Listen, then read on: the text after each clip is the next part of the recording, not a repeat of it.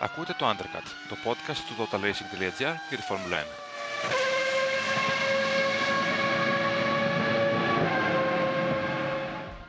Νομίζω, Χρήστο, που είσαι και δίπλα μου σήμερα, ότι αν ε, σε ρωτούσαν πριν τι δύο αγώνες που θα ήθελες να βρέξει, θα έλεγες να βρέξεις στο Μοναγό και να μου βρέξεις στην, στην Ισπανία. Αλλά βλέποντας και τους δύο αγώνες που σε εξελίχθηκαν, νομίζω ότι θα ήταν καλύτερο να είχε βρέξει όντως ε, στην Ισπανία και να ήταν στο Μονακό αγώνας όπως είχε ξεκινήσει. Αρχικά προβίδεις ε, πολύ γρήγορα το ότι είμαστε παρέα σήμερα στον ίδιο χώρο, σε κοινό ε, τόπο ε, για να γράψουμε το νέο επεισόδιο του Undercut για το Ισπανικό Grand Prix. Αφετέρου, πράγματι θα ήθελα στην Ισπανία να βρέξει. Πράγματι η πολυπόθητη βροχή δεν ήρθε. Αλλά ξέρεις τι γίνεται, πότε έχει βρέξει στην Ισπανία; Σε 30 τόσου αγώνε, μόλις μία φορά το 1996. Επομένως, δεν μπορώ να πω ότι βασιζόμουν. Βασιζόμουν στο συγκεκριμένο Grand Prix για να δούμε το υγρό στοιχείο. Ναι, απλά το λέω από την άποψη ότι ήταν κοντά. Δεν βλέπαμε γύρω-γύρω βροχή σε όλο τον αγώνα. Αλλά δεν ήρθε ποτέ. Κλασικά. Ε, αυτή η βροχή που ήρθε στο Μονακό, ας πούμε, σε αντίστοιχο ποσοστό, δεν ήρθε στην ε, ε, Ισπανία. Και νομίζω ότι έτσι όπως είχε ξεκινήσει ο αγώνας, αν εκεί στον 30 γύρω ε, έπεφτε μια ψυχάλα, όχι πολύ δυνατή, μια, έτσι, να, απλά να κάνει λίγο την πίστα λίγο πιο γλιστερή, χωρίς καν να μπουν διάμεσα, θα άλλαζε κάποια κομμάτια του αγώνα που ήταν λίγο πιο ενδιαφέρον από το μέσο όρο της φετινή χρονιάς στο ξεκίνημά του. Στο ξεκίνημά του, καλά το έφερε. Ναι, ναι, ναι. Από εκεί και πέρα όμως, μόνο το Σάββατο είδαμε αυτές τις ψυχάλες για τις οποίες μιλάς, που πράγματι ε, επέφεραν ανατροπές στην κατάταξη και ε, διάφορες εκπλήξεις. Ε, πέραν τούτου δεν έχω να πω ιδιαίτερα πράγματα. Δεν, δεν μπορούμε να προδικάζουμε μια κατάσταση δίχως να την έχουμε ζήσει, δίχως ε, επί της ουσίας να έχουμε δεδομένα για αυτήν. Ο Max Verstappen κατέκτησε ακόμη μια νίκη, την πέμπτη του σε 7 αγώνες φέτος. Έκανε το τρίτο Grand Slam της καριέρας του, το πρώτο φετινό. Τεσσαρακοστή νίκη του μένει μία για να ισοφαρίσει τον Άιρτον Σένα στην ε, συγκεκριμένη λίστα. Και, σε, νομίζω κάπου και εδώ... σε λιγότερο, άμα το κάνεις στον Καναδά ή σε κάποιον από τις επόμενες τρεις αγώνες, θα έχει και καλύτερο ποσοστό από τον Βραζιλιάνο. Και νομίζω κάπου εδώ σταματάει η κουβέντα για τον Max Verstappen και ε, τα υπόλοιπα είναι ανάξια αναφοράς. Πραγματικά είναι, είμαστε στο ίδιο έργο θεατές για πολλωστή φορά φέτος και είμαστε νωρίς σχετικά στη σεζόν και αυτό με φοβίζει ως προς το ενδιαφέρον και το εύρος αυτού ε, για την πορεία. Στην την βαθμολογία, η διαφορά του το δεύτερο Σέρχιο Πέρε που είναι teammate του έτσι και ξέρουμε ήδη, είναι ήδη αντιληπτό ότι δεν θα τον ε, απειλήσει ιδιαίτερα για το, για το πρωτάθλημα. Δεν έχει ε, τα φόντα και τις ικανότητες, θα το πω, να το πω πιο ε, σκληρά για τον ε, Μεξικάνο. Ε, είναι 54 βαθμοί. Δηλαδή πρέπει να, να νικήσει δύο αγώνες ο Πέρες, να εγκαταλείψει δύο αγώνες ο Verstappen και αν πάρει τους δύο βαθμούς του ταχύτερου γύρου, πάλι θα είναι πίσω από τον, ε, από τον Ολλανδό.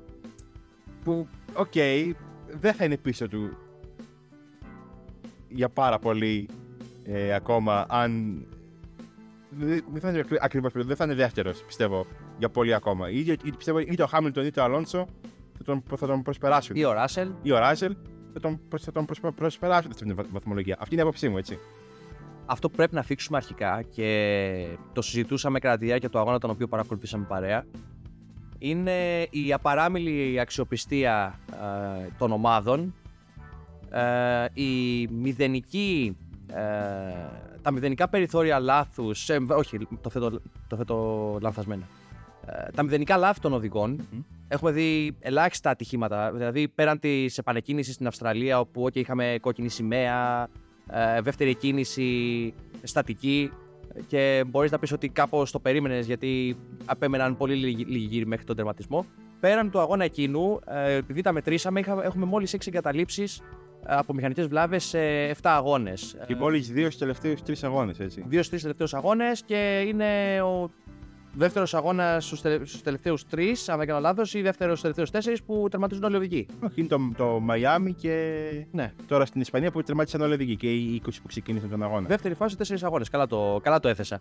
Ε, θέλω να πω την κουβέντα γιατί το, το, το, το σκεφτόμουν όσο το έλεγες. Ε, σε ένα θέμα που το έχουμε πιο, πιο μετά, νομίζω ότι κολλάει πάρα, πάρα πολύ ε, στην κουβέντα μας. Όταν βλέπεις τον Τσουνόντα να, να, να, να τιμωρείται Ε, για αυτό το συμβάν που τιμωρήθηκε γιατί ότι εξώθησε τον ε, Ζου ε, λίγο έξω από την πρώτη στροφή.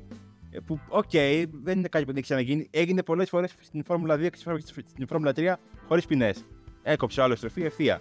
Ε, Όντως δεν του έδωσε χώρο, αλλά τι- τιμωρήθηκε. Πώς θέλουμε οι οδηγοί να είναι επιθετικοί και να έχουμε εγκαταλείψεις είτε συγκρούσεις όταν στην πρώτη. Ε, στην πρώτη λίγο πάνω από το. λίγο κοντά στο όριο. Δεν θέλω να λέω πάνω, πάνω από το όριο. Λίγο κοντά στο όριο μάχη να έχουμε τέτοια ποινή. Έχεις κοντή μνήμη, μάλλον Δημήτρη. Εντάξει, Έχεις κοντή μνήμη. Την προηγούμενη εβδομάδα στο επεισόδιο του Μονακό τι έλεγα; Εντάξει, τα έλεγες. Απλά λέγοντας αυτό, συνειδητοποιώ την, την κουβέντα με το ότι δεν έχουμε καταλήψει και μηχανικά θέματα. Αφού δεν πιέζει ο οδηγητής. Ευνουχίζονται οι οδηγοί από τους αγωνοδίκες και από τις αποφάσεις τους. Ο Γιούκι Τσουνόντα έπαιξε για εμένα στην προκειμένη περίπτωση την τέλεια άμυνα. Σε έναν εξαιρετικό αγώνα γενικότερα για τον Ιάπωνα που λόγω της ποινής των 5 δευτερολέπτων βρέθηκε εκτός βαθμών στο τέλος. Ένα πολύ άδικο συμβάν για τον ίδιο. Τι ακριβώς περιμένουμε από τη Φόρμουλα 1 εφόσον ε, έχουμε μια κατάσταση έτσι τόσο τακτοποιημένη, ε, οριοθετημένη για να το θέσω καλύτερα και συνάμα ομάδες, ε, τις ομάδες στην κορυφή, μία ομάδα στην κορυφή να έχει ξεφύγει τόσο πολύ από τον ανταγωνισμό και από εκεί πέρα σε, με τον ένα ή με τον άλλο τρόπο να είναι τα κουκιά μετρημένα. Γιατί, οκ, στο, στην Ισπανία είδαμε στο midfield πολύ μικρές διαφορές, είδαμε ωραίες μάχες, πολλά προσπεράσματα, ένεκα και των στρατηγικών που, που ακολούθησαν οι ομάδες. Ήταν ένας αγώνας που είδαμε δύο pit stop, άλλωστε. Ε, πολύ χαρακτηριστικό το γεγονός επίσης ότι όποιος οδηγός στο midfield ε, έμπαινε για φρέσκα ελαστικά, αμέσως ε, κινούταν πολύ ταχύτερα και είχε την ευκαιρία να πραγματοποιήσει προσπεράσματα. Είδαμε ας πούμε τον ε, Γκάσλι, ο, ο Γκάσλι είναι ο πρώτος που μου έρχεται στο μυαλό, ο Πιάστρι, ο Τσουνόντα, ο Ζου που έκανε και Χούλκενμπεργκ κυρίως. ο Χούλκενμπεργκ στο πρώτο, στο πρώτο κομμάτι του αγώνα μετά, τα, μετά τις πρώτες αλλαγές. Και στο τέλος ο Αλόνσο που τους πέρασε όλου αυτού που ήταν μπροστά, ήταν μπροστά του ανάμεσα σε εκείνον και στον Στρόλ, τους τρει-τέσσερι οδηγούς που ήταν μπροστά του, του πέρασε μέσα σε πέντε γύρους εκεί. Πέρασε τρεις οδηγούς. Και για να μιλήσουμε πιο συγκεκριμένα και να πάμε στη Mercedes που μονοπόλησε το ενδιαφέρον θα λέγαμε πέραν της επίδοσης του Verstappen και της άνετης επικράτησής του οι οδηγοί της ε, έκαναν εξαιρετική διαχείριση των ελαστικών τους ξεκίνησαν αμφότεροι με την μαλακή γόμα μπαίνοντας τελευταίοι από όλους τους άλλους στα pit ε, για τις αλλαγές τους, δεδομένου ότι ο Verstappen ήταν ο μοναδικός ε, στην πρώτη δεκάδα που επέλεξε τα μεσαία ελαστικά. Και είδαμε τον Χάμιλτον να προσπερνάει μετά, το, μετά τις πρώτες αλλαγές των Σάινθ μες στην πίστα, τον Ράσελ με την πλευρά του να περνάει τον Σάινθ μετά την ε, δεύτερη ε, αλλαγή ε, ελαστικών. Να το πω λίγο πιο, πιο, πιο κομψά. Ε, νομίζω ότι για πρώτη φορά μετά από αρκετούς αγώνες, μετά τη Βραζιλία πέρσι, έγινε ξεκάθαρο σε όλους ότι η Mercedes έχει το καλύτερο οδηγικό δίδυμο και Φόρμουλα 1. Ε, Έγινε είχαμε- ξεκάθαρο γιατί Ναι, ρε παιδί. χωρούσε αμφισβήτηση σε αυτό. Δεν χωρά αμφισβήτηση, αλλά το καταλαβαίνουν πλέον και οι ομάδες που είναι μπροστά από την Mercedes, δηλαδή η, η, η Red Bull. Το πόσο εύκολα δηλαδή κρε- κρε- κρατήσαν τον Πέρες πίσω χωρίς καν να, να ε, αγχωθούν ας πούμε, με τέτοια διαφορά ε, δυναμικής. Ε, δεν δεν συγκρίνω και την Ferrari, ας πούμε, που οκ, δεν Θα είναι μιλήσουμε καν- μετά για τη Ferrari. Ναι, ναι, άστο, ναι. Θα μιλήσουμε μετά για τη Ferrari. Αλλά είναι τόσο μεγάλη διαφορά της, του δίδυμου της Mercedes με τα δίδυμα όλων των υπόλοιπων ομάδων. Είναι, ε, δηλαδή, έχει δύο, η μόνη ομάδα που θεωρώ ότι έχει δύο top οδηγούς, έτσι, είναι η Mercedes.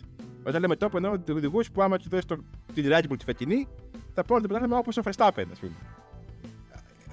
Είναι άλλοι δύο οδηγοί στο grid για μένα, είναι, είναι αυτοί οι δύο. Και μισό βήμα πίσω είναι ο Αλόνσο, ας πούμε. Ε, Έτσι το έχω στο κεφάλι μου. Να πω βέβαια ότι για μένα, Δημήτρη, τον άτυπο τίτλο του οδηγού του αγώνα τον έχει ο George Russell, ο οποίος ξεκινώντας το 10ο τερμάτισε τρίτος. Ε, η Ήρθε το Mercedes. Πέρες. Ναι, μπροστά, ε, είχε ξεκινήσει πίσω από τον Πέρες, τον πέρασε στη διάρκεια του πρώτου γύρου και στην πορεία με συνεχόμενα προσπεράσματα βρέθηκε σε θέση βολής ώστε να εκτελέσει άριστα τη στρατηγική της ομάδας. Αυτό που θέλω να σχολιάσω για τη Mercedes είναι το εξής, ότι επαναλαμβάνεται ένα μοτίβο. Βέβαια τώρα στην ε, Ισπανία επιβεβαιώθηκε η δυναμική ε, και των αλλαγών, γιατί στο Μονακό έφεραν τις αναβαθμίσεις, τι περιλάλητε αναβαθμίσεις για την W14. Το Μονακό δεν είναι ε, δεν μπορεί να αποτελεί ας πούμε μέρος στο οποίο αναδεικνύονται τα δυνατά του σημεία.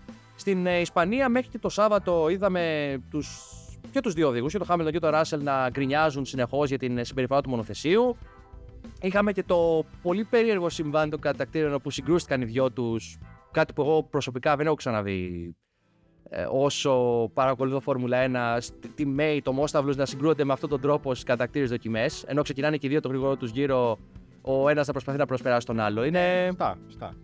Και παρόλα αυτά, στον αγώνα, όχι απλά δεν αντιμετώπισε κανένα πρόβλημα, ήταν με άνεση. Βρέθηκαν με άνεση πίσω από τον Verstappen και με άνεση εξίσου, εξίσου άνεση μπροστά από τον Πέρες. Μμμ. Ε, και νομίζω ότι θα είναι ένα ενδιαφέρον μοτίβο να το δούμε στην υπόλοιπη χρονιά γιατί πιστεύω ότι οι δυο τους κάποια στιγμή θα έχουν ένα μεγάλο μπαμ. Είναι αναπόφευκτο για μένα. Αν, δηλαδή, ε, εφόσον είναι και οι δύο τόσο, τόσο ψηλά και θα- αν είναι κοντά σε απόδοση, ε, είναι και οι δύο οδηγοί που είναι αρκετά ισχυρογνώμονες και πεισματάριδες κτλ. Το έχουν δείξει και οι δύο. Πιστεύω κάπου θα την έχουν την, ε, την επαφή. Τώρα, εφό- τώρα το πού θα την έχουν και πόσο δυνατή θα είναι πέρα από αυτό που έγινε στην Βαρκελόνη. Γιατί, οκ, okay, κατατακτήριες, ο χαμένος ήταν ο Ράσελ που έμεινε εκτός από το Q2. Αλλά αν δια- διακυβεύεται μια νίκη, ξέρω εγώ, ή μια. Ε, κάτι παραπάνω, ας πούμε, θα έχει ενδιαφέρον να, να δούμε αν και οι δύο θα είναι τόσο φρόνιμοι ώστε ώστε μετά τις κατηγορίε που λέγανε Κάναμε λάθος και οι δύο και έπρεπε να αφήσουμε ένα στον άλλον και δεν, και, και δεν, και δεν καταλάβαμε. Δεν, Ναι, έχει- ναι, ναι. δεν έχει και κάτι, σιγά, ας πούμε. Ναι, αυτά δεν νομίζω ότι θα διαρκέσει πολύ. Βέβαια, είναι... έχει το, το θετικό η Mercedes ότι ο Χάμιλτον είναι στα τελευταία χρόνια της καριέρας του. Έτσι. Δεν είναι, δεν είναι όπως ήταν με τον Ρόσμπεργκ που και οι δύο διεκδικούσαν. Ε, ε, ο Χάμιλτον είχε έναν τίτλο και ο Ρόσμπεργκ είχε μηδέν. Επικό στιγμιότυπο ε, Νίκο Ρόσμπεργκ μετά το τέλος του αγώνα να κάνει τα flash interview και τον ε, Χάμιλτον να κοιτάει το ρολόι του, ας πούμε. Και την... Τον κόσμο. Να γυρνάει τον κόσμο και να περιμένει τώρα για τη στιγμή που θα πεμπλακεί από, το συγκεκριμένο... από τη συγκεκριμένη κατάσταση. Κακά τα ψέματα, η Mercedes ε, βρέθηκε σε μια αδεινή κατάσταση από πέρσι. Ε, προσπάθησαν να κάνουν ένα κόνσεπτ να δουλέψει, δεν τα κατάφεραν και υπο- υποχρεώθηκαν σε ριζικές αλλαγές. Οι αλλαγές αυτές δεν είναι απαραίτητο να δουλέψουν άμεσα. Μπορεί, ας πούμε, στον επόμενο αγώνα στον Καναδά που θεωρητικά τα χαρακτηριστικά του μονοθεσίου τους δεν ταιριάζουν και τόσο πολύ στο, στο Montreal να τους δούμε πάλι πίσω από τη Ferrari, ξέρω εγώ, ή και την Alpine που φαίνεται αρκετά δυνατή τώρα τελευταία. Αυτό που πιστεύω και αυτό που θέλω να... Και αυτό που θέλω να...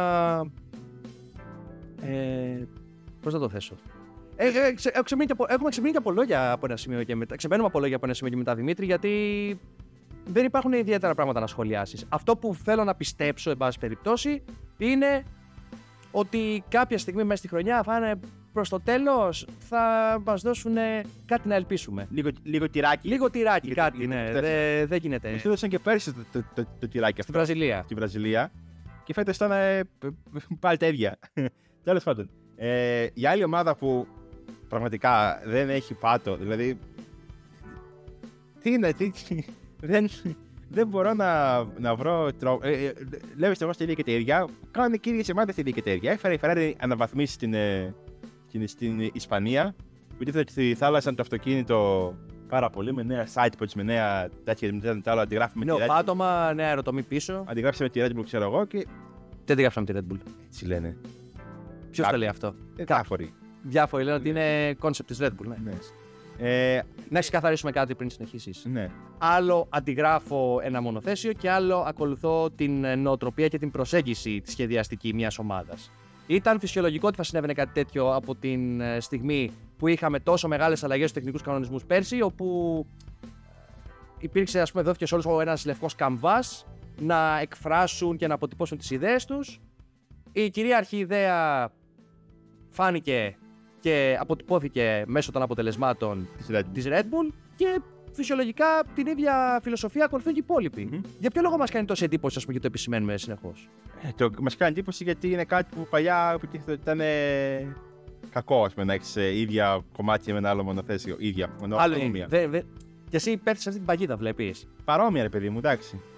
Για κάποια Να, στιγμή. να μοιάζει το αυτοκίνητό σου ή πολύ με ένα άλλο, ας πούμε. Ε, Λέγαμε για τη Ferrari, λοιπόν. για τη- για τη Ferrari. Ε, εγώ πιστεύω ότι πέρα των ε, όσο γίνεται σχεδιαστικά και ε, τεχνικά και σε, σε, σε σημεία που είναι ε, που αφορούν περισσότερο την, ε, ε, το τεχνικό κομμάτι του μονοθεσίου, ε, είτε αυτό λέγεται αξιοπιστία, είτε λέγεται σχεδιασμό, είτε λέγεται αεροδυναμική απόδοση, είτε όπως θέλετε πείτε το.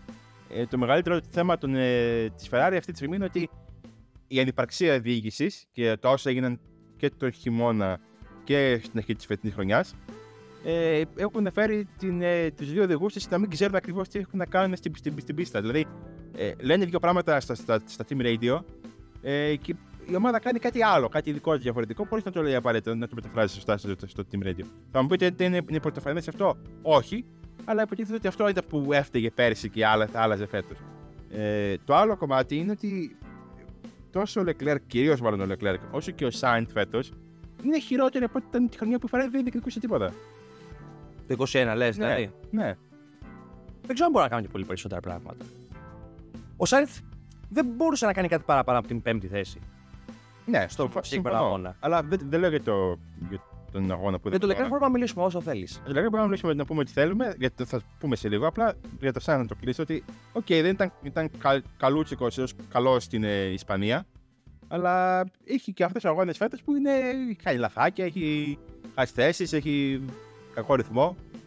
Δεν λέω ότι είναι ο χειρότερος Σάινθ όλων των εποχών, έχουμε δει και χειρότερες εμφανίσεις. Ε, είναι ίσως ο χειρότερος Λεκλέρ.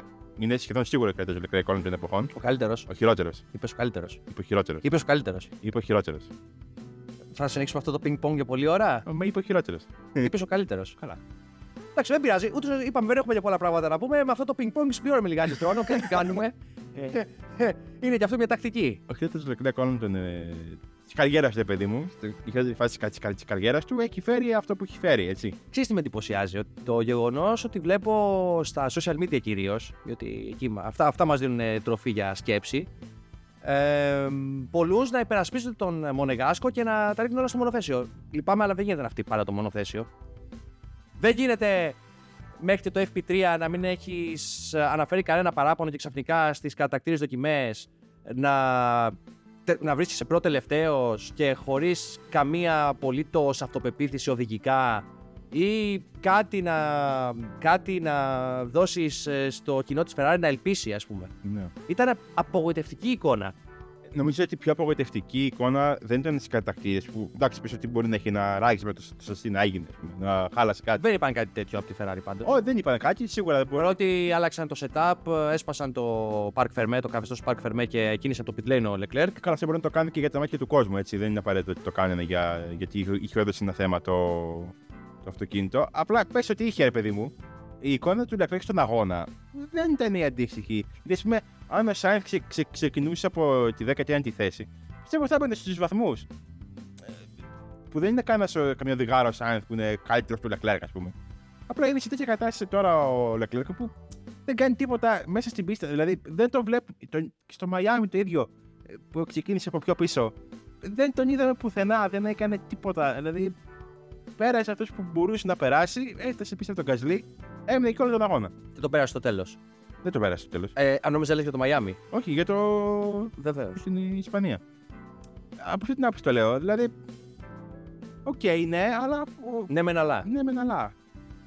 Κάπου θέλει. Δεν ξέρω αν έχει ξενερώσει με τη Ferrari και αν όλα αυτά που ακούγονται για το. γεγονό ότι το συμβόλαιο του λίγη του χρόνου. Ότι φτάσαμε κιόλας. Θυμάμαι όταν είχε ανανεώσει ο Leclerc που είχε κάνει το πενταετές συμβόλαιο του 19. Λέγαμε πω μέχρι τότε θα έχει πάρει δύο τίτλους, θα έχει Είχε κάνει. υπογράψει, δεν το θυμάμαι καλά. Είχε υπογράψει με τη Ferrari και ανανέωσε μέσα στο 19 για άλλα 5 χρόνια. Για μέχρι το 24, ναι. Μάλιστα. Εντάξει, όταν, ξεκι... όταν πήρε την νίκη ε, στη Μόντζα, μετά την νίκη στο ΣΠΑ, μετά από λίγες μέρες έγραψε συμβόλαιο μέχρι το 2024. Ναι. Here we are, Φτάσαμε στο 2024. 4 χρόνια μετά. Ε, φτάνουμε δηλαδή στο 2024. Ε, εγώ δεν βλέπω προοπτική σε συνεργασία των δύο και το λέω με Εγώ όσο, δεν βλέπω- όσο πιο. Το, το, να το εξηγήσω, το, το, το λέω πάρα πολύ αντικειμενικά αυτό. Δεν, δεν, μου- δεν μου λέει κάτι ότι γίνεται στη- στην Ferrari ή ότι δεν συμπαθώ τη Ferrari. Το λέω ότι τι, τι παραπάνω μπορεί να περιμένουν οι δύο πλευρές. Νομίζω η μεγάλη της ευκαιρία ήταν πέρσι, δηλαδή δεν την αξιοποίησαν καθόλου. Άστε, το χάσανε και οι δύο μεταξύ τους. Ε, και η Ferrari με την αξιοπιστία και όλα έκαναν κάποια λαθάκια σοβαρά. Ε, από εκεί πέρα, ο Leclerc νομίζω ότι απλά ο, για να μείνει στην Ferrari και να έχει ενεργό ρόλο πρέπει να λειτουργεί πολύ διαφορετικά από ό,τι λειτουργεί τώρα. Όπως λειτουργεί τώρα. Ως, το, η εικόνα της Ferrari, έτσι, γιατί αυτός είναι η εικόνα της Ferrari. Ο Charles Leclerc. Βεβαίως και είναι η εικόνα της Ferrari από τη στιγμή που έχει επιμεριστεί τόσες ευθύνες και επικοινωνιακά μάλιστα η ηγεσία της ομάδας έχει φορτώσει όλες τις ελπίδες πάνω του. Μμ. Και έχει κάπως την άκρη τον Σάιν. Ναι, και τελικά ο Σάινθ είναι μπροστά του και θα μείνει μπροστά του πιστεύω. Για, εφόσον είναι αυτή η διαφορά τόσο από τη Red Bull όσο και τη Mercedes πλέον. Ε, Γιατί πες ότι είναι κοντά η Aston Martin, που για μένα η Aston Martin με ένα καθαρό τρίμερο στην Ισπανία θα Θα ήταν ανοίξει τη μπροστά. διαφορά πάλι, ναι. Ναι, ναι, ναι. Ε, ναι, δεν ξέρω αν μπορεί να φέρει να, να ελπίζουν κάτι πολύ παραπάνω από την τέταρτη θέση. Που είναι πολύ μεγάλο πισωγύρισμα.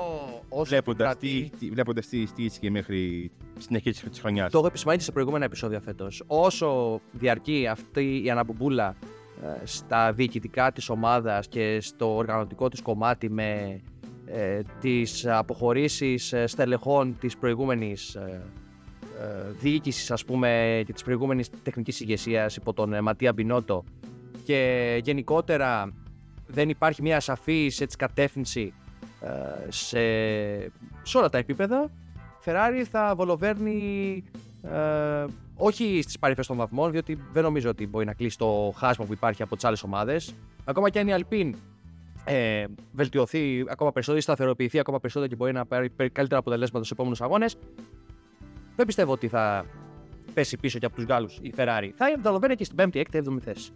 Okay. Αν αυτό ικανοποιεί ε, τους ανθρώπους της ομάδας οι οποίοι φέτος με τον ερχομό του Βασέρ έλεγαν ότι δεν έχει αλλάξει κάτι, πηγαίνουμε για το πρωτάθλημα όπως κάθε χρόνο, πηγαίνουμε για νίκες. Μα που αυτό μου ακούγεται τόσο μακρινά, Χρήστο. Σα ακούγονται μακρινά. Πολύ μακρινά. Εμένα καθόλου. Ναι. Καθόλου. Έχουν περάσει ε, 7 αγώνες που η Ferrari δεν, δεν έχει διεκδικήσει νίκη. Δεν έχει. Δεν σου πω. Τα σχολιάσαμε μαζί τότε. Με το Περίμενε. Αλσόνα έχει πάρει ένα βάθρο. τα, τα σχολιάσαμε μαζί τότε. Θυμάσαι να. Τι, τι θυμάσαι να λέμε; Ότι δεν βλέπουμε κάτι τέτοιο να γίνεται. Ωραία. Ε, άλλαξε κάτι, Ναι. πώς φαίνεται τότε τόσο μακρινά; Μου φαίνεται, μακριά- μου φαίνεται ότι ε, η εικόνα που είχαμε τότε για τη Ferrari είναι πολύ καλύτερη από αυτή που έχουμε τώρα για τη Ferrari. Όχι, η εικόνα που είχαμε τότε για τη Ferrari είναι. Εγώ προσωπικά μάλλον, να το. Να μιλήσω, σε- να μιλήσω υποκειμενικά. Η εικόνα που είχα τότε για τη Ferrari είναι ακριβώς η εικόνα που βλέπω αυτή τη στιγμή να αποτυπώνεται στην πίστα.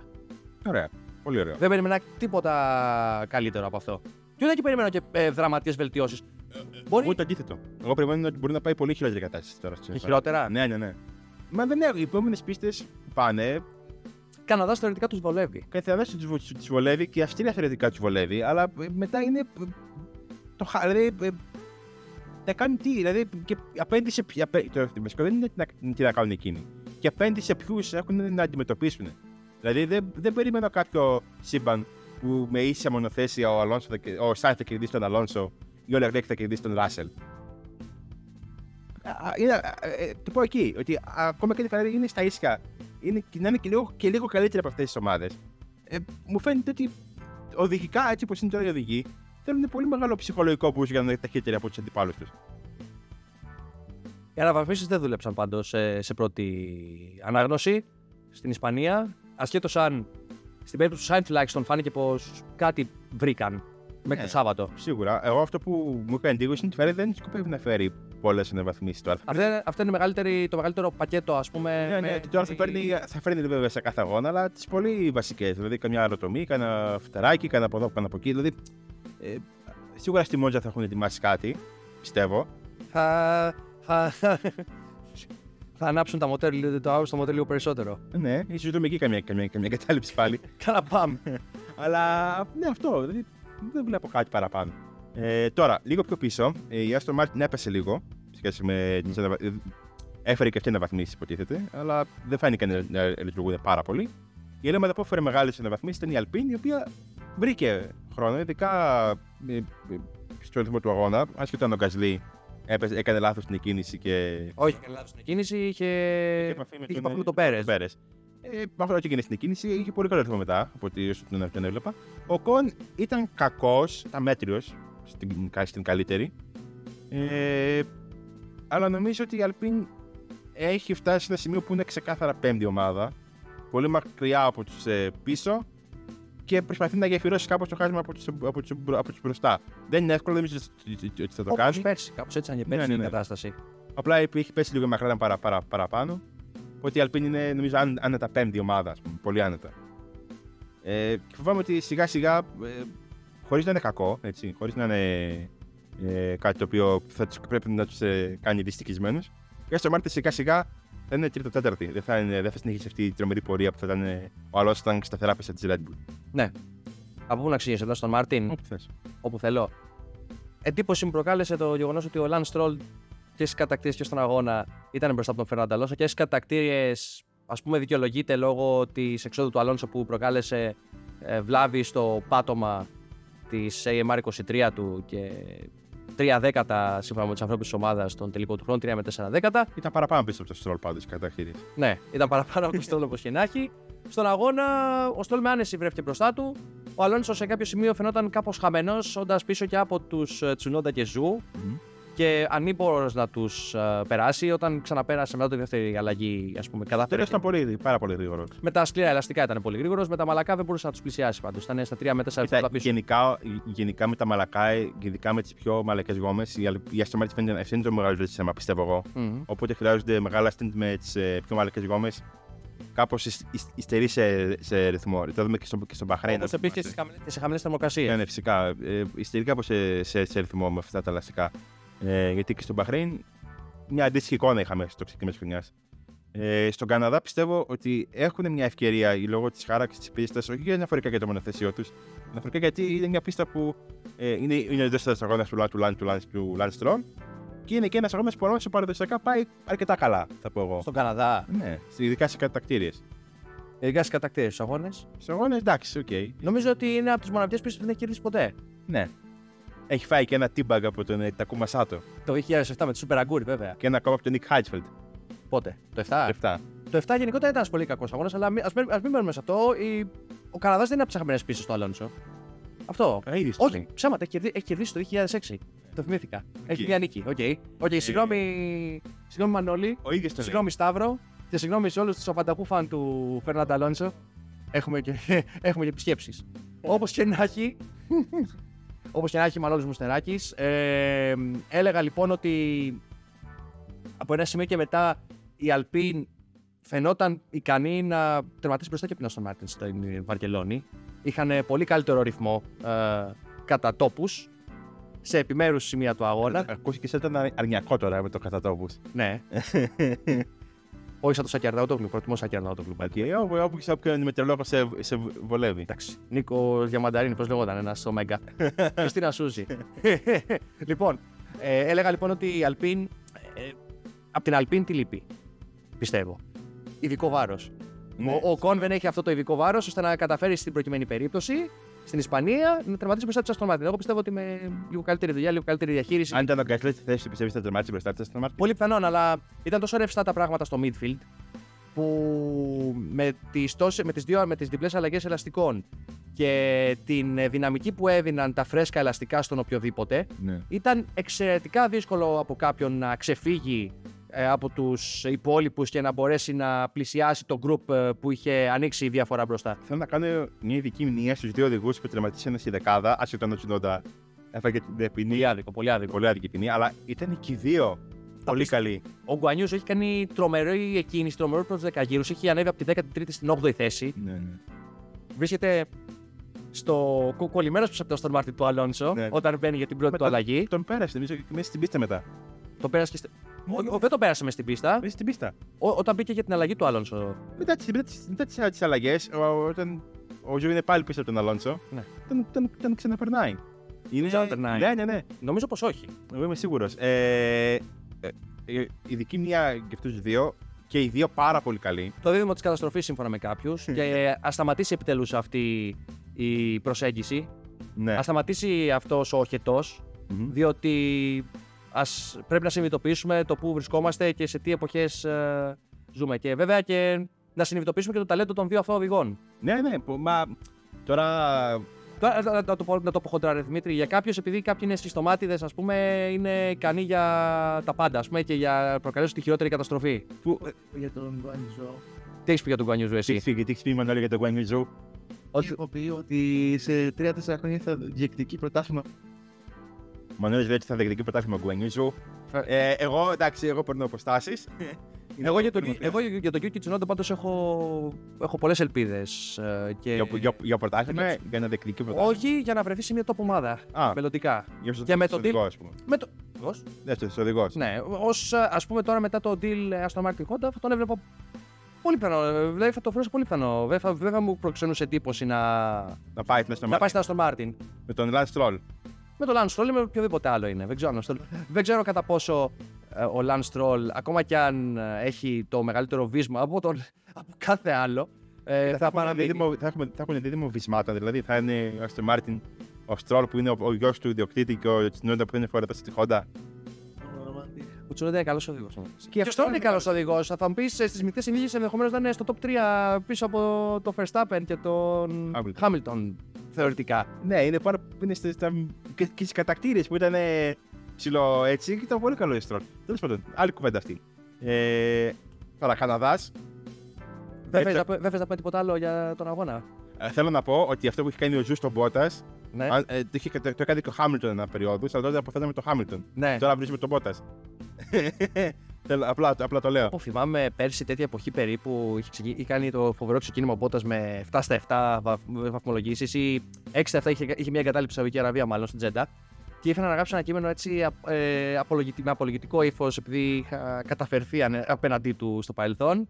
Το, Και μετά δεν το, είχε κρατούσα, πει- από το, κρα... το- το κράτησα λιγάκι Α, με, μετά του πρώτου αυτού αγώνε είχε μπει δύο φορές στους βαθμούς πάλι ο Μπότας. και μία στο Bahrain 3. Και μία συμμαχάνει τρεις. Εντάξει. Α, καλά πήγε. Καλά πήγε αυτό. Ευτυχώς δεν βγήκε το κείμενο. Κα- πάλι, πάλι καλά, πάλι καλά. Κάτι ήξερα που περίμενα. Ναι. Θα υπάρξει κείμενο για Τσουνόντα πάντως, όπου. Θα, θα, θέλω από διάφορα. Θέλω να γράψω διάφορα. Ε, Ξέρεις τι γίνεται. Επίσης, δεν έθιξε καθόλου το, το, την μετοχή ας πούμε, που κατέρευσε στη διάρκεια του αγώνα, το Λάντο Νόρις.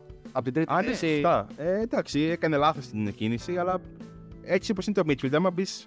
Άμα χάσεις 10 δευτερόλεπτα παραπάνω, όπως έχασε το pit stop, ας πούμε. Ο... Ήταν τόσο ρευστά τα πράγματα, αυτό που είπα πριν, ναι, βέβαια. Δεν, δεν γυρνάς από εκεί με τίποτα. Δηλαδή πρέπει να, να κάνεις ένα παραπάνω stop που και του έδωσε λίγο παραπάνω ρυθμό. Έκανε ταχύτερου γύρου εκεί με το που βγήκε. Τι να το κάνεις. Αλλά εκεί να το κάνεις, ήταν 20 δευτερόλεπτα πίσω από τον ε, Sargent. Η Williams κατά την άλλη, ε, νομίζω είναι από τις χειρότερες συμμετοχές ομάδων τα τελευταία χρόνια. Λυπάμαι. Λυπάμαι για αυτούς. Και έχοντας μπει, γιατί θα, θα, μας, θα μου πεις ότι ήταν και το 19 και το 20 ξέρω εγώ, που ήταν πάλι- πάλι τελε, τελε, τελευταίες ομάδες. Αλλά τότε, με συζήτηση με φέτος, δεν, ήταν τόσο- δεν ήταν τόσο κοντά σε αριθμό. Δηλαδή, έχουμε δει την άλλο να παίρνει βαθμούς, έχουμε δει να, κάνει, να μπαίνει στο Q3, ας πούμε. Ε, δεν. Και, και που θέλω να καταλήξω είναι ότι είδε, φάνηκε μετά το ατύχημα του Sargent το πάτωμα του, του, μονο, του μονοθεσίου της Williams. Σε σύγκριση με το πάτωμα του της Red Bull και της Mercedes. Τη Red Bull που είναι το τέλειο, ξέρω εγώ, έχει Τα Venturi, τα είναι Tunnel. παντού. Ε, της Mercedes έχει και αυτό κάποια στοιχεία. Της Williams είναι και βάλει ένα, ένα πάτωμα από ξύλο, ξέρω εγώ, πάνω και, το, και, το, και κλείσει το, το, το μονοθέσιο. Ω προς αυτό, θα σταθώ στις δηλώσεις του James Bowles την προηγούμενη εβδομάδα στο Μονακό. Μου είχαν κάνει εντύπωση οι δηλώσεις του, δεν τις είχαμε αναφέρει, δεν, δεν υπήρχε και λόγος τότε. Τώρα, μιας και εδώ φέρει κουβέντα, πως ε, του προξένησε α- τρομερή εντύπωση το γεγονός το πόσο απαρχαιωμένες δομές διαθέτει αυτή τη στιγμή η Williams. Το πώς καταφέρνει μια ομάδα ε, αυτή τη στιγμή να βρίσκεται στη Φόρμουλα 1, να αγωνίζεται στη Φόρμουλα 1 Και να παίρνει βαθμούς. και να παίρνει βαθμούς με αυτόν τον τρόπο και με αυτές τις απαρχαιωμένες εγκαταστάσεις στο Grove. Και. Σκέψτε τι έχει δει αυτός ο άνθρωπος. Ναι, εντάξει, α, ε, φυσιολογικό είναι. Από τον... Είναι- Όταν, όταν πήγε μεταβαίνεις- στη όταν Mercedes. με Mercedes στη χειρότερη ομάδα. Ναι.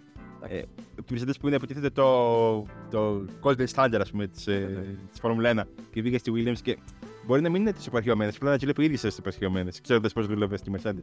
Ε, Εγώ σου έχω πει την άποψή μου και κάποιοι δεν την δέχονται. βα- Ή μάλλον κάποιοι την αποδέχονται και κακώς την αποδέχονται. ναι, Κάποιοι φίλοι της Williams. Ότι μάλλον ε, η περίσταση, οι καταστάσεις ε, αναδεικνύουν το ότι σιγά σιγά θα μετατραπεί σε μια τρόπον την δεύτερη ομάδα της Mercedes. Ναι, αλλά έτσι όπως βλέποντα και αυτές τις εικόνες, πιστεύω ότι υπάρχει και, δε- και πολύ εύκολα η, εναλλα- η εναλλακτική, εναλλακτικός δρόμος. Δηλαδή, δεν έχει, δεν έχει και τα εχέγγυα να γίνει μια νέα Aston Martin η Williams. Όχι. Πιστεύω εγώ. Δεν βλέπω και ιδιαίτερη πρόθεση εκ, εκ των ιδιοκτητών να επενδύσουν ε, σε κεφάλαια, σε ανθρώπινο δυναμικό, σε εγκαταστάσεις Όπως έκανε η Aston Martin. Όπως έκανε η Aston Martin, όπως κάνει η McLaren Ναι. τη δεδομένη χρονική περίοδο με πολλαπλές προσλήψεις ανώτατων ε, στελεχών από. Και, και στελεχών που έχουν καίριους ρόλους στις κορυφαίες ομάδες της Red Bull, όπως ο Rob Marshall, ας πούμε. Δύσκολο το μέλλον. Και επίσης θέλω να θίξω και το καλύτερο προσπέρασμα στον αγώνα, το οποίο έκανε ο Νίκο Χούλκεμπεργκ στους ε, Ζου και Α, ναι. Τσουνόντα Ναι, ναι, ναι. ε, όταν οι δύο τους έβγαιναν από τα pit. Βέβαια μετά τον πέρασαν και οι δύο. Δηλαδή για μένα. Κοιτάζω το προσπέρασμα. Ναι, οκ, το μπροστά του μόνο του περνάει στην εσωτερική την ένα και την Από την εξωτερική. εξήγη των άλλων είναι απίστευτο. Είναι πάρα πολύ εντυπωσιακό. Απλά ε, για μένα έχει λο- έχει λογικό το τι έγινε τελικά το, το αποτέλεσμα. Με και ο Μάγνουσεν έκανε τρομερή κίνηση επένδυση στο Leclerc, αλλά έμεινε και μπροστά του 20 γύρους μετά. Είχε, διαφ- είχε, είχε διαφορά στο, πο- στο πώς εξελίχθηκε ο αγώνας. Ε, πριν πάμε να μιλήσουμε για τον Καναδά, και δεν νομίζω ότι έχουμε να πούμε και πάρα πολλά πράγματα, να, πούμε, να δώσουμε το top 5 και κατηγορίες. Σωστά. σωστά. Ε, top 5, εύκολο νομίζω για μένα. Είναι η πρώτη τριάδα. Verstappen, Hamilton, Russell. Ο Τσουνόντα με το, με το Ζου. Νομίζω ότι έχεις κάποια ένα. Russell Verstappen Hamilton, θα βάλω πρώτο το Russell εγώ. Α, δεν, εγώ δεν τους βάζω με, σε- με, με, με σειρά. Να το αφήνουμε άπλετα ας πούμε, στη φαντασία του καθενός Ναι, ναι, ναι. πώς τους βάζουμε. Έτσι, εγώ, εγώ, εγώ το λέω ξεκάθαρα. Πες να τους- να τους βάλουμε με, σε, σε σειρά. Εγώ τους βάζω, κάνω τι θέλεις. Εγώ θα πω λοιπόν Russell Verstappen Hamilton, Ζου και Τσουνόντα. Ο Ζου μπροστά από τον Τσουνόντα. Τι πήρε βαθμούς στο τέλος, εντάξει. Έκανε λάθος ο Τσουνόντα, θες να πει. Δεν, δεν ήταν για, για, για, για, για ποινή, αλλά μπορείς να ήταν λίγο. Δεν ήταν λάθος. Δεν το θεωρώ λάθος. Οκ. Συμμερίζομαι και, και συμφωνώ 100% με την άποψη που αποτύπωσε έτσι ο Γκίντερ Στάινερ και μάλιστα διερευνήθηκε από τους αγωνοδίκες. είπε κάτι πολύ ενδιαφέρον. Θες να μας πεις τι είπε; Ότι δεν είναι επαγγελματίες αγωνοδίκες, δεν πρέπει να δει αυτό που κάνουν, δεν τους ενδιαφέρει πάρα πολύ η δουλειά που κάνουν σε δεύτερο επίπεδο. Θίγοντας την ποινή 5 δευτερόλεπτων που δέχτηκε ο Χούλκεμπεργκ για, την, για το προσπέρασμα στον Σάρτιν στο πρώτο γύρο στη Μυραμπό, στο Μονακό. Που δεν αλλάξει τίποτα στον αγώνα. Που δεν άλλαξε απολύτω τίποτα στον αγώνα και Όπως και αυτό δεν αλλάξει τίποτα. πρακτικά, ακυ- πρακτικά ακυρώνει αυτό που λέγαμε στο ξεκίνημα. Την όποια διάθεση επιθετικότητα των οδηγών σε λογικά πάντα πλαίσια, έτσι. Μα εμένα μου κάνει εντύπωση πως είχε μείνει ο Πέρες, είχε μείνει για 8-9 γύρους πίσω από τον Οκόν. Πριν γίνουν οι αλλαγές των ελαστικών, είχε μείνει για 8-9 γύρους πίσω από τον Οκόν στο δευτερόλεπτο και η Alpine έχει πολύ μεγαλύτερη τελική ταχύτητα έτσι. Ε, έχει τη μεγαλύτερη τελική ταχύτητα από όλες τις ομάδες στο, στο Μόντμελο. 2 για 3 χιλιόμετρα Και πάνω. πάλι πήρε. και φέτος. Και φέτος. Ε, και ο Πέρες απλά καθόταν πίσω του. Δηλαδή δεν, δεν δοκίμασε. Πιστεύω αν έβαζε μισή πτέρυγα στο, στο δίπλα στον Οκόν, θα τον άφηνε ο Οκόν να, να, να περάσει. Τόσο μεγάλη διαφορά. Αλλά ακόμα και αυτό το σκέφτονται δύο φορές να το κάνουν πλέον. Τι να το κάνεις; Τη Φόρμουλα 1 προφανώς την ενδιαφέρουν άλλα πράγματα. Στο αγωνοδίκε. Έδωσε μια πολύ ωραία συνέντευξη. Ωραία συνέντευξη. Μια πολύ χαρακτηριστική συνέντευξη ο Στέφαν- Στέφαν Ωραία. Ντομι- Α. Ντομενικάλη στον Αντένα πριν Ναι. ναι. με την αγώνα. Που είπε ότι μας ενδιαφέρει αυτό που γίνεται μέσα στην πίστα, αλλά μας ενδιαφέρει εξίσου αυτό που γίνεται έξω από την πίστα και γύρω-γύρω από την Το πίστα. show, οι συναυλίες. Ναι, ναι, ναι, όλο αυτό. Ναι, ναι, ναι, ναι, event. Η celebrity. Ναι, ναι, ναι, μην είναι. Ένα αγώνα είναι απλά το main event, ας πούμε, ενός Γιατί όχι. φεστιβάλ. Εντάξει. Που- Γιατί όχι. Οκ. Φαντάζεσαι, φαντάζεσαι από εδώ και πέρα αγώνα που στη μισή του διάρκεια να έχει πλάνα από τους celebrity. Τσεκίρα, ας πούμε, να τη βλέπεις 10 λεπτά στη διάρκεια. 10 λεπτά από μέσα στη μία μισή ώρα που διαρκεί ένας αγώνας. Νομίζω, νομίζω ότι είναι το μόνο σπορ που γίνεται αυτό στον κόσμο. Έχει με το Super Bowl, ας πούμε, που είναι ένας αγώνας όμως. Δεν είναι. Και πάλι τους celebrity νομίζω ότι βλέπω στο ημίχρονο που έχουμε το show. Ναι, ναι, ναι. Εγώ δεν τα παρακολουθώ κιόλας αυτά. Εντάξει. Άλλο με τη Σακύρα, τον, ε, τον ποδοσφαιριστή που Έχει ένα κακό η Formula 1, δεν έχει time outs. Δεν έχει time outs. Δεν έχει μήχρονα. Έχει, δεν πολλ- έχει, έχει πολλές διαφημίσεις στον αντένα όμως. δεν έχει, δεν έχει, δεν έχει, δεν έχει διακοπές. Έχει πολλές διαφημίσεις στον αντένα. Έχει διαφημίσεις, αλλά ε, δεν έχει διακοπές. Δηλαδή δεν έχει ότι. Εκτός άμα διακοπή αγώνας, ας πούμε, που εκεί είναι, γίνεται μια, μια φορά στους 20 αγώνες. Αλλά. ε, Όλη την Βαθμολογία; Ναι. Θα βάλω ένα 3. Τρία; 3, ναι. Χάλια. 4, άντε, επειδή είχαμε τα προσπεράσματα στην αρχή. Εγώ θα βάλω έξι, Πλάκα. γιατί. 6. Ε, ναι, γιατί έχω βάλει. Στο συγκεκριμένο με τη έχω έχω βάλει στους υπόλοιπους αγώνες. Νομίζω ότι το προηγούμενο αγώνα δεν βάλαμε βαθμολογία. Δεν πειράζει. Καλά, Μανώλη, είσαι άσχετος με το. το... Τα αντικείμενα. Εσύ, Μανώλη, Μανώλη, ετοίμασε το podcast για τη Σαρδινία που έχετε το Checking the Page Notes και άσε τη Φόρμουλα 1. Πάτε αγώνες που έχουν μάχες στο midfield Ναι, και σας ενδιαφέρουν μόνο αγώνες που έχουν μάχες για την πρωτοπορία. όχι, δε, τα πάντα εκτιμάμε. Μακάρι να είχαμε μάχη. Μακάρι να έχουμε για την κορυφή. Βάζεις τρία αγώνα και τέσσερα. Τέσσερα, είναι εντάξει. Υποκειμενικό είναι αυτό, ρε Μανώλη. Διαφωνείς, διαφωνείς κράτα για τον εαυτό σου. Έχεις βάλει στον περσινό αγώνα στην Ισπανία τον αντίστοιχο. Δεν θυμάμαι. Ε, πρέπει να το έχω βάλει καλύτερο βαθμό και δεν νομίζω ότι θα. Δεν, είχα- βασικά δεν νομίζω ότι έχω βάλει βαθμό γιατί είχα κάνει όλο εκείνο το επεισόδιο. Επίσης, ο περσινός αγώνας ήταν πολύ καλύτερος από τον FM. Όντως. Είχαμε τον Leclerc, ο οποίος ε, έφευγε, είχε, είχε εξαφανιστεί στην κορυφή και ξαφνικά έσπασε ο κινητήρας του. Είχαμε τον Verstappen που. Το Ράσελ. Είχαμε τον Verstappen με τη μάχη με τον Russell. Είχαμε τον Verstappen που έκανε τέταγια και βγήκε εκτός πίστας. Το Sainz που βγήκε εκτός πίστας. Το Hamilton που έκανε φοβερό αγώνα και στο τέλο έμεινε από μηχανική βλάβη και έχασε θέσεις. Έτσι, πες το τα. Στην, πρω- στην πρώτη πεντάδα όλα αυτά, έτσι. Ναι, ναι, ναι. Και δεν συζητάμε για τις πιο πίσω. λοιπόν, ε, και κάπου εδώ ο Μανώλης ε, δεν μιλάει. Από εδώ, Μανώλης.